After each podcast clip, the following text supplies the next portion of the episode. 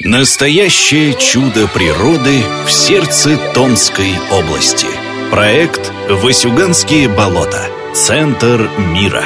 Флора и фауна, ресурсы Земли, животный мир, легенды и поверья. Раскройте с Томск.ру главную загадку Сибири – вот уже больше десяти лет в Каргасокском районе активисты стараются сохранить память о страшных годах репрессий и собирают воспоминания своих же односельчан. Мы выбрали три самых эмоциональных рассказа о жизни ссыльных на Васюганских болотах и кратко представим три истории сибиряков по неволе. Ефросиния Егоровна Полковникова приехала на Васюган с Алтая в 1931 году. Ее отца считали середняком, так как держал большое хозяйство и отказался вступить в колхоз. Его раскулачили и сослали вместе со всей семьей. В дорогу успели взять только хлеб и ухват с чугунка руками, а еще соль. Добирались на баржах. Людей было так много, что они сидели друг на друге в буквальном смысле слова. Многие не вынесли дороги, но в семье Полковниковых выжили все. А дальше начались еще более суровые испытания. Отца посадили в тюрьму в Бийске, а мать вместе с шестью детьми высадили в Нарымском крае. Из-за того, что кто-то прорубил днище баржи, семьям еще пришлось пройти пешком до окончательного места ссылки. Жилье не дали. Женщина соорудила подобие шалаша и сделала глинобитную печь рядом с ним. Ребятишкам постоянно хотелось есть, выручать торчали лебеда, ягода, грибы,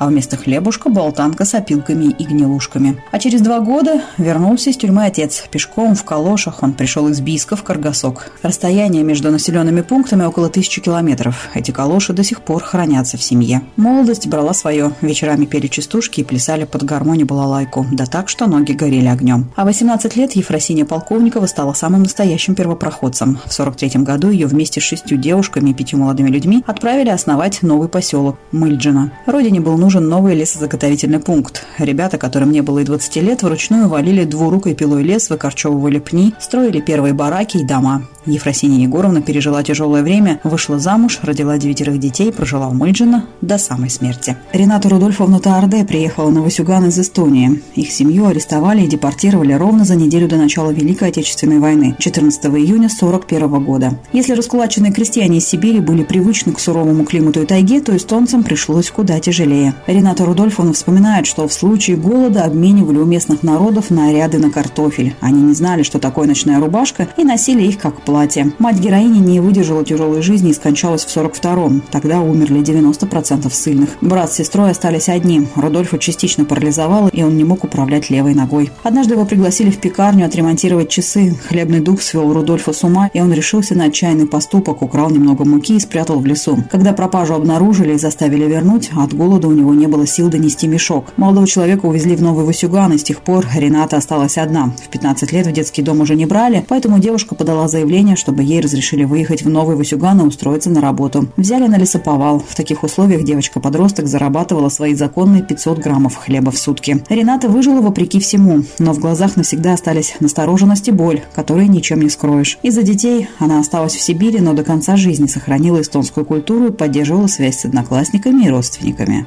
Российские немцы, которых репрессировали во время Великой Отечественной войны, отдельная страница в истории Томской области. Сейчас их ценят, а тогда в 40-х они, как и все спецперсонажи, Переселенцы не понимали, за что их так унижают. Предки Евгении Александровны Штраух приехали в Россию то ли при Екатерине II, то ли при Петре I. Ее сослали в Сибирь из Саратова. Девушка была единственной любимой дочерью в семье. Отец работал кладовщиком на заводе тракторных деталей, мать при заводской больнице. В 1938-м она умерла от туберкулеза. Через полгода отец привел новую жену. Та смогла отогреть девочку после потери. Только она начала думать, что жизнь налаживается, как наступил 41-й. Мачеха осталась в Саратове, а их семью отправили в Сибирь. Вначале их оставили в поселке Антоновка Новосибирской области, но затем отца забрали в трудармию. Оттуда он уже не вернулся. Евгению вместе с другими немцами вновь посадили на баржу и повезли по Аби. На каждой станции председатели колхозов выбирали себе работников. Девушка доплыла до самого Каргаска.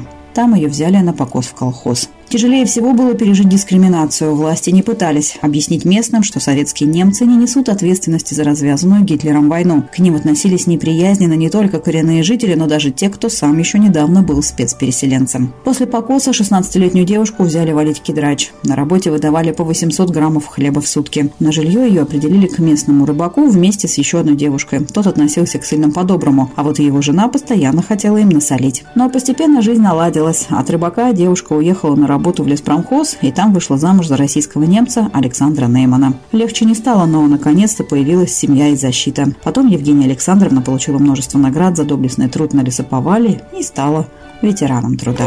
Васюганские болота. Центр мира. Какие тайны хранит главная загадка сибирской природы? Открывайте новое с Томск.ру.